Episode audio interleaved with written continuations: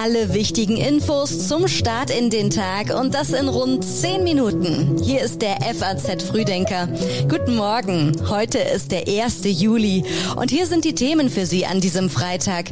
Wie bewerten Fachleute die bisherigen Corona-Maßnahmen und was heißt das jetzt für den Herbst? Lindners Haushaltsentwurf ist Thema. Er will die Schuldenbremse wieder einhalten und die Tour de France beginnt. Jetzt schauen wir noch ganz kurz auf die neuesten Meldungen aus der Nacht.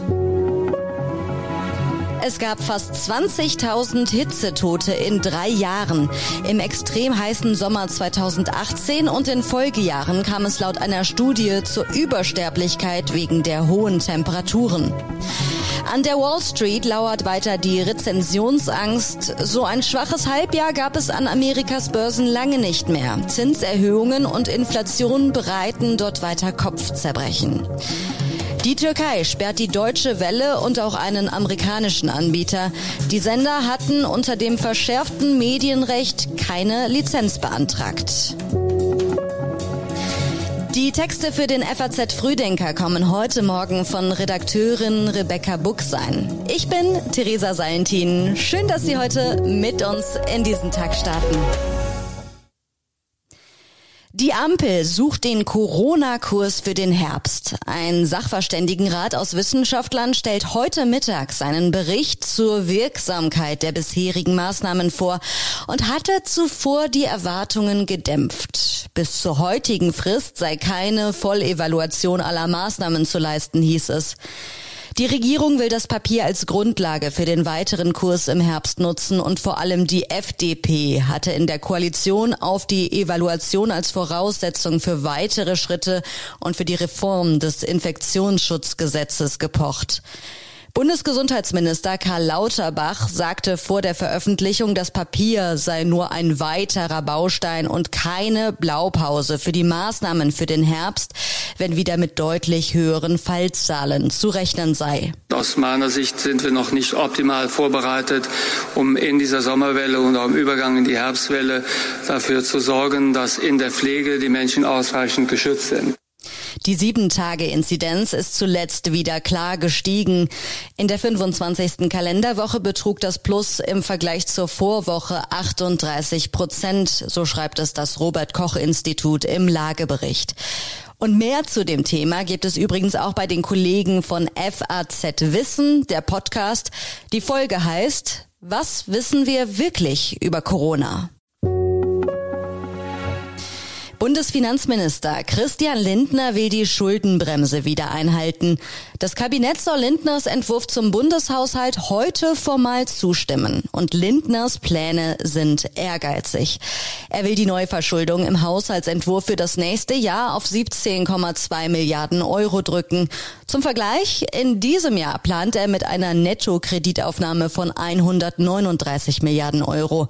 Damit würde der Bund nach drei Krisenjahren wieder im Rahmen der Schuldenregel wirtschaften. Gelingen soll das unter anderem dadurch, dass Corona-bedingte Ausgaben zurückgefahren werden, dank höherer Steuereinnahmen und durch stärkere Entnahmen aus Rücklagen. In der Koalition ist allerdings nicht jeder mit dem Papier zufrieden. So hatten Grünen-Chefin Ricarda Lang und SPD-Chefin Saskia Esken die Einhaltung der Bremse mit Blick auf nötige Investitionen für die Energiewende und die Digitalisierung in Frage gestellt.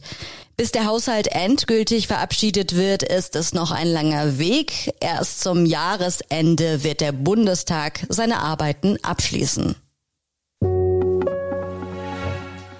Vor 25 Jahren stimmte China zu Hongkongs Autonomie und die dort herrschenden Freiheiten 50 Jahre lang zu achten. Aber immer mehr Einwohner ergreifen mittlerweile die Flucht. Es gibt eine Auswanderungswelle. Nach den China-kritischen Massenprotesten von 2019 wollen viele Menschen aus Hongkong weg. 540.000 Einwohner haben sich seitdem einen britischen Überseepass besorgt, mit dem sie Anrecht auf eine Arbeitserlaubnis in Großbritannien haben und mit dem sie nach sechs Jahren britische Staatsbürger werden können. Auch andere Länder wie Australien, Kanada und Taiwan sind bei Auswanderern beliebt.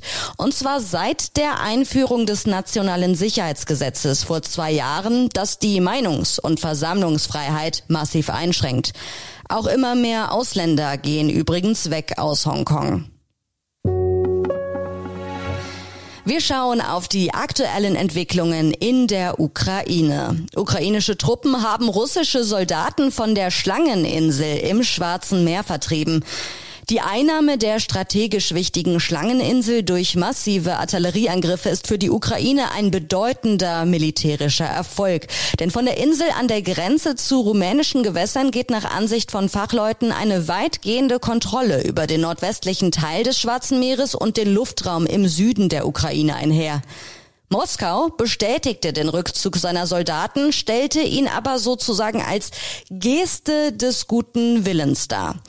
Russland zeige damit, dass es den Export von Getreide und landwirtschaftlichen Produkten aus der Ukraine nicht behindere, hieß es aus dem russischen Verteidigungsministerium.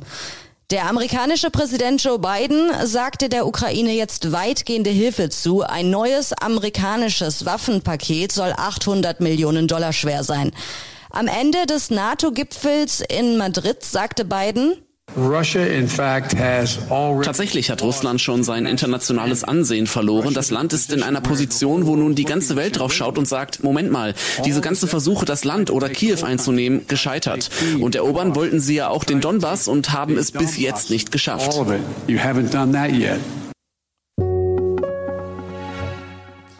Lähmt Verdi die Lufthansa mit Streiks? Mitten im sommerlichen Flughaus steckt die Airline in Tarifverhandlungen für das Bodenpersonal und die Gewerkschaft Verdi schließt Streiks nicht aus. Am Hamburger Flughafen gibt es schon heute einen Ausstand. Knapp 200 Beschäftigte in der Gepäckbeförderung oder auch an den Startbahnen sollen heute ihre Arbeit niederlegen. An vielen Flughäfen herrscht Chaos, weil Personal nach der Corona-Zeit fehlt, Gepäckbänder ausfallen und der Krankenstand hoch ist. Auch das Lufthansa-Bodenpersonal leidet unter Stress. Viele von ihnen hätten wegen der Unsicherheiten und Überlastungen den Job verlassen, sagt Verdi-Vizechefin Christine Behle.